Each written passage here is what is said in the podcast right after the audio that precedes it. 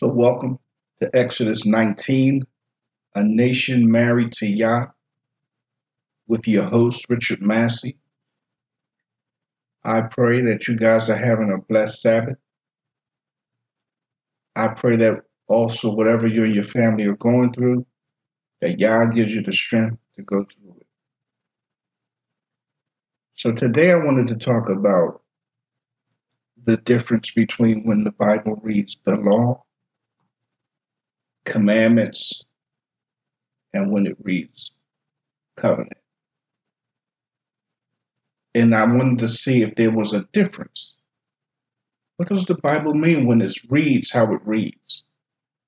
How did I, not you, how did I get confused and think that everything was everything?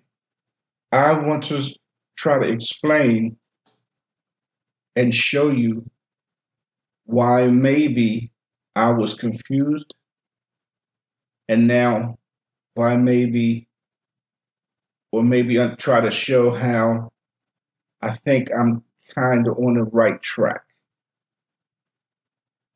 So let's turn to First Maccabees 2. And we're going to start at 26. Even though this is like in the middle of the story, you can go back and read from 1 on down. But I wanted to read from First Maccabees 2 26 and see if I can see a difference in how the Bible is reading from how I used to understand it before. So it says, Thus dealt he zealously for the law of Yah, like as Phinehas did unto Zimri, the son of Shalom. Thus dealt he zealously for the law of Yah, for the law of Yah. And even though the law was created 430 years after the covenant,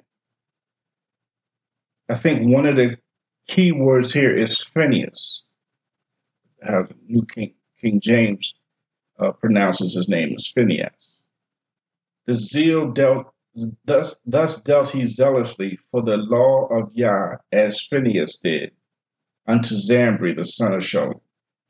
Okay. And Matthias cried throughout the city with a loud voice, saying, Whosoever is zealous of the law and maintaineth the covenant, let him follow me. You see how he used two different words that to me have a time stamp time stamped on them? He says, And Matthias cried throughout the city with a loud voice, saying, Whosoever is zealous of the law and maintaineth the covenant, let him follow me. Whosoever is zealous of the law and maintain the covenant, let him follow me. How I would take that before was I would I would not even consider the word covenant, but I would focus on the fact that he said law. Because to this is how I read it now. And Phineas cried throughout the city with a loud voice, saying, Whosoever is zealous of the covenant and maintaineth the covenant, let him follow me. Well, how you get that? Because if he's bringing you back to Elohim, Yah, Yah and, and Abraham had a covenant. And again, the law didn't come into to, to, to um into into form until 430 years years after the covenant. And the covenant and the law was only created because of the disobedience of the people after they built the golden calf. The covenant was always in existence, way before the law. So he wouldn't have been pulling you into the law because the law was a schoolmaster. It was the umpire. It was counting and showing you when you did wrong. But this is talking about if you are zealous for Genesis 12. And he and his sons fled into the mountains and left all that ever they had in the city. So something was happening here. Somebody was coming into their city to take over. So they left the city and they ran into the mountains. Right? Then many that sought after justice and judgment went down into the wilderness, wilderness to dwell there, both they and their children and their wives and their cattle, because affliction, afflictions increased sore upon them. Now, when it was told the king's servants and the host that was at Jerusalem in the city of David that certain men who had broken the king's commandment were going down into the secret places in the wilderness. It says they pursued after them a great number, and having overtaken them, they camped against them and made war against them on the Sabbath day. And they said unto them, Let that which ye have done hereto suffice. Come forth and do according to the commandments of the king, and ye shall live. So they're trying to get them to come back up, right? But they said, We will not come forth, neither will we do the king's commandments. We don't do what another king is telling us to do. We're not going to profane a Sabbath day. And that's another way how you can tell that they are honoring the covenant and not the law, even though the law contains information based on the Sabbath. The Sabbath, so that the covenant contain information on the Sabbath as well, as you can see in Genesis 1, uh, Genesis, the first chapter, when Yah created the Sabbath. And like we said, this is how you can tell where the covenant is. Genesis 1 1 to Exodus 24 9 or 24 13. Genesis 1 to Exodus 24 9 is all covenant. The law does not exist yet. So when you see something about the Sabbath, it's further explained in Leviticus, Numbers, and Deuteronomy, and then throughout the book. But the Sabbath originally started in Genesis, covenant right? So the law has um, the Sabbath in it, and the covenant that Yah created has the Sabbath in it. Yet, howbeit they answered him not, neither cast they a stone at him, at them, nor stop the places where they had hid, but said, Let us die all in our innocency. Heaven and earth will testify for us that ye put us to death wrongfully. No matter what you do, we're not going to do this on the Sabbath day. Look how important this is that they don't break the Sabbath. So they rose up against them in battle on the Sabbath and slew them with their wives and children and their cattle to the number of a thousand people. Now, when Matthias and his friends understood thereof, they mourned for them right sore.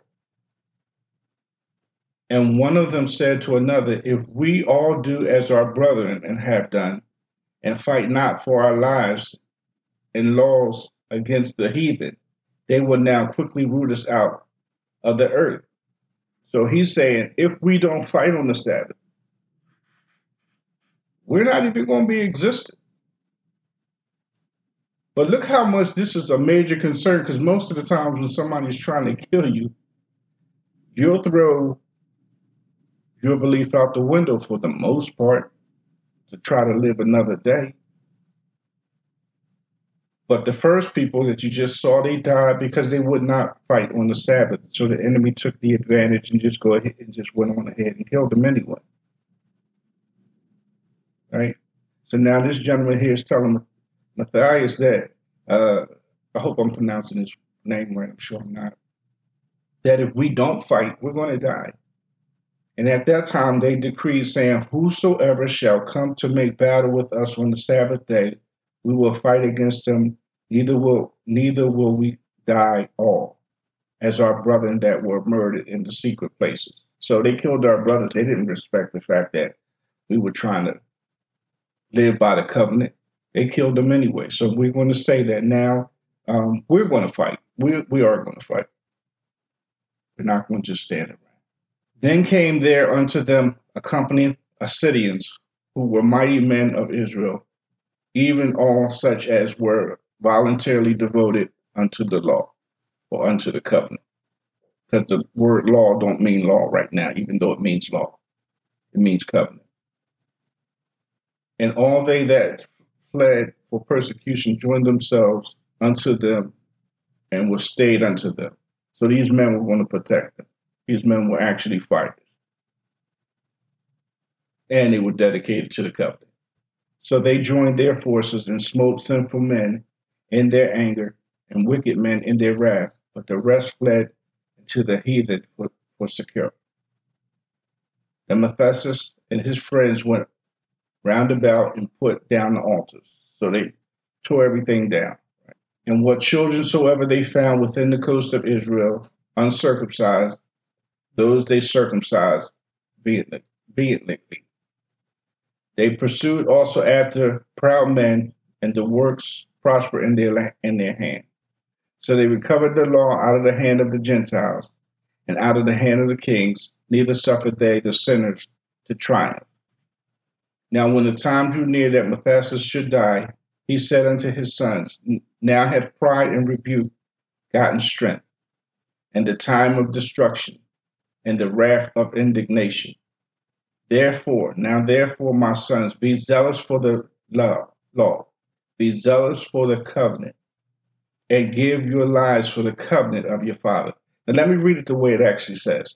It says, Now therefore, my sons, be zealous for the law and give your lives for the covenant of your fathers. But the way I'm trying to look at it is, Now therefore, my sons, be zealous for the covenant and give your lives for the covenant of your fathers. That's uh, First Maccabees 2.50. He says, Call to remembrance what act our fathers did in their time. Why you have to call to remembrance what they did? So ye shall receive great honor and an everlasting name. This is what you're going to get when you follow the covenant. Now look at look at who he uses as an example. He says, Was not Abraham found faithful in temptation? and it was imputed unto him for righteousness. Why Abraham? Because the covenant, the covenant promise was given to Abraham. said Genesis 1 1 does have some examples of the covenant in it. Set the Sabbath day. Then in Genesis 12, Yah makes a covenant, an unconditional covenant with Abraham right? Then in Genesis 15, Abraham comes back to Yah and says, Hey, you know about that covenant that you made with me a while back? He says, How do I know that you're going to actually perform what you said you were going to perform? Uh, strike. So Yah says, Okay, so you're not what I counted to you as righteousness. So now you coming back and asking me, How do you know? You don't believe I'm going to do it because I said it? Okay, I'll tell you what you do. You cut open some animals and you, you flay them open and you, you lay them to the side. And we're going to do a blood oath. I'm going to walk through and I'm going to guarantee that I'm going to do what I'm going to do. But now in Genesis 15, what was once unconditional is now conditional when you mess up, and if you mess up, X, Y, and Z is going to happen. Right? So now from Genesis 15, that I will say to now, it's a little, it's a little, it's a little different now than it was from Genesis 12. So he says, Was not Abraham found faithful in, t- in temptation and it was imputed imputed unto him for righteousness? Because in Genesis 12, when Abraham first heard it, he said, Man, okay. Yeah, I said, I'm going to make your father of many nations. I'm going to give you all this land and do all these things for you. Your kids are not going to be able to be counted because they're going to be like the stars or like the sand, sands on the sea. There's going to be so many. And then he says, Joseph, in the time of his distress, distress kept the commandments with a covenant and was made Lord over Mizraim or over Egypt. Joseph. He didn't sleep with the king's wife. He was honorable. He was he was a good man. Yah used him because he followed the covenant. He was second in command. He was second in command in in in uh, Egypt. He could have slept with his wife. He could have been stupid and did something, but he ran from her every time he saw her until she made a false accusation and got him put in prison. It says Phineas, our father, in being zealous and fervent, obtained the covenant of an everlasting priesthood. It says Yahshua, fulfilling the word, was made a judge in Israel. How does Yahshua fulfill it? Because when he lived and he walked on this earth, and he fed people, and he healed people, and he loved people, and he taught people, and never turned them away. When he died on the cross, right? But before he died on the cross, and he had the Passover, he said, Drink, this is my new covenant, which is not new. He's taking you back. He's taking the sons back to the Father. And I know I'm all over the place. This is kind of this is a lot of meat right here. Same thing with um, Elijah. What's Elijah's main function? To turn the hearts of the of the sons back to the Father. What is Yahshua trying to do? Turn the hearts of the sons back to the Father. He said, I come not in my own name. He said, I don't have no will. This is my Father's will. Where is my Father's will at? Genesis 12.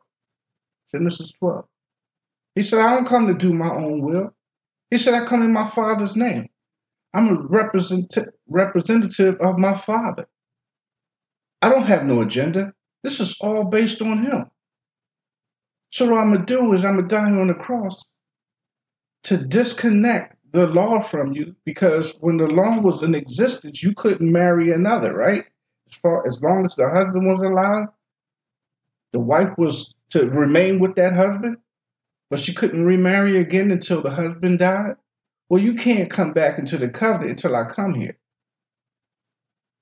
So now that I'm here and I'm teaching, and I'm trying to take you back to the Father's covenant, when I die on the cross, your marriage with the law will be broken. Now you can remarry. And now you can go back to my dad, his original plan for your life. 56, it says, Caleb, for bearing witness before the congregation, received the heritage of the land. David, for being merciful, possessed the throne of an everlasting kingdom. See all these examples of these men? Elias for being zealous and fervent, for the law was taken up into heaven. Elias for being zealous and fervent for the law. He was taken up into heaven. Even though what Elias was teaching, the law wasn't even in existence yet. Am I getting my timelines mixed up? So should that read Elias for being for being zealous and fervent for the covenant was taken up into heaven? Because am I getting my timelines mixed up to even saying that I'm wrong? He would have to be talking about the covenant. Ananias, Azar, Azarias, Misael, by believing, was saved out of the flame. And that's David. So we are talking about in the period of the law. But these guys did now, now look at David, right? Even though David was in Babylon and they wanted him to follow the laws of the Babylonians, right? They even got David got in trouble because he did things covenant wise. He didn't even eat of the of the dainty meat that they, they wanted to offer him. He prayed certain uh, uh, numerous times a day, right? Three times a day in the window. So Yah watched after him because he didn't change his ways. Daniel, for his innocency, was delivered from the mouths of lions. And thus consider thou throughout all the ages that none that put their trust in him shall be over, overcome. Fear not then the words of the sinful man, for his glory shall be dung and worms. Today he shall be lifted up, and tomorrow he shall not be found, because he returned to his dust. His thoughts is come to nothing. So that's another thing in reference to the dead. It says, because he has returned to his dust, and his thoughts has become nothing. That's a story for another day. Wherefore, my sons, be, be valiant, valiant, and show forth yourselves. Men in the behalf of the law, for by it shall he obtain glory. And behold, I know that your brother Simeon is a man of counsel. Give ear unto him always. He shall be a father unto you. For as as for Julius Maccabees, he had been mighty and strong, even from his youth up. Let him be your captain and fight the battle of people. It says, Take also unto you all those that observe the law, and avenge ye the wrong of your people. Recompense fully the heathen, and take heed to the commandments of the law. So he blessed them and was gathered unto his fathers. But just look at Genesis 1 1 to Exodus 24 9. And when you come across a particular subject, like after Exodus 24 9 on to Revelations, compare everything to me. I say compare everything to Genesis 1 1 to Exodus 24 9. Because you still have to honor the Sabbath. It's in Genesis. You still have to do the feast. That's in Leviticus where Yah says, These feasts are mine. And they remark in the zeal. This is how you show. And this is how it's shown who my people are. Stay away from swine's flesh and seafood of certain sorts. These things are all a part of the covenant. The only thing that we don't do is what the Levitical priesthood did. Because Yah is our final sacrifice. He is our temple. He is our priest. So we don't slaughter animals anymore because he is our final sacrifice. So I hope you guys are having a blessed remaining of your day. Exodus 19, a nation married to Yah. Shalom.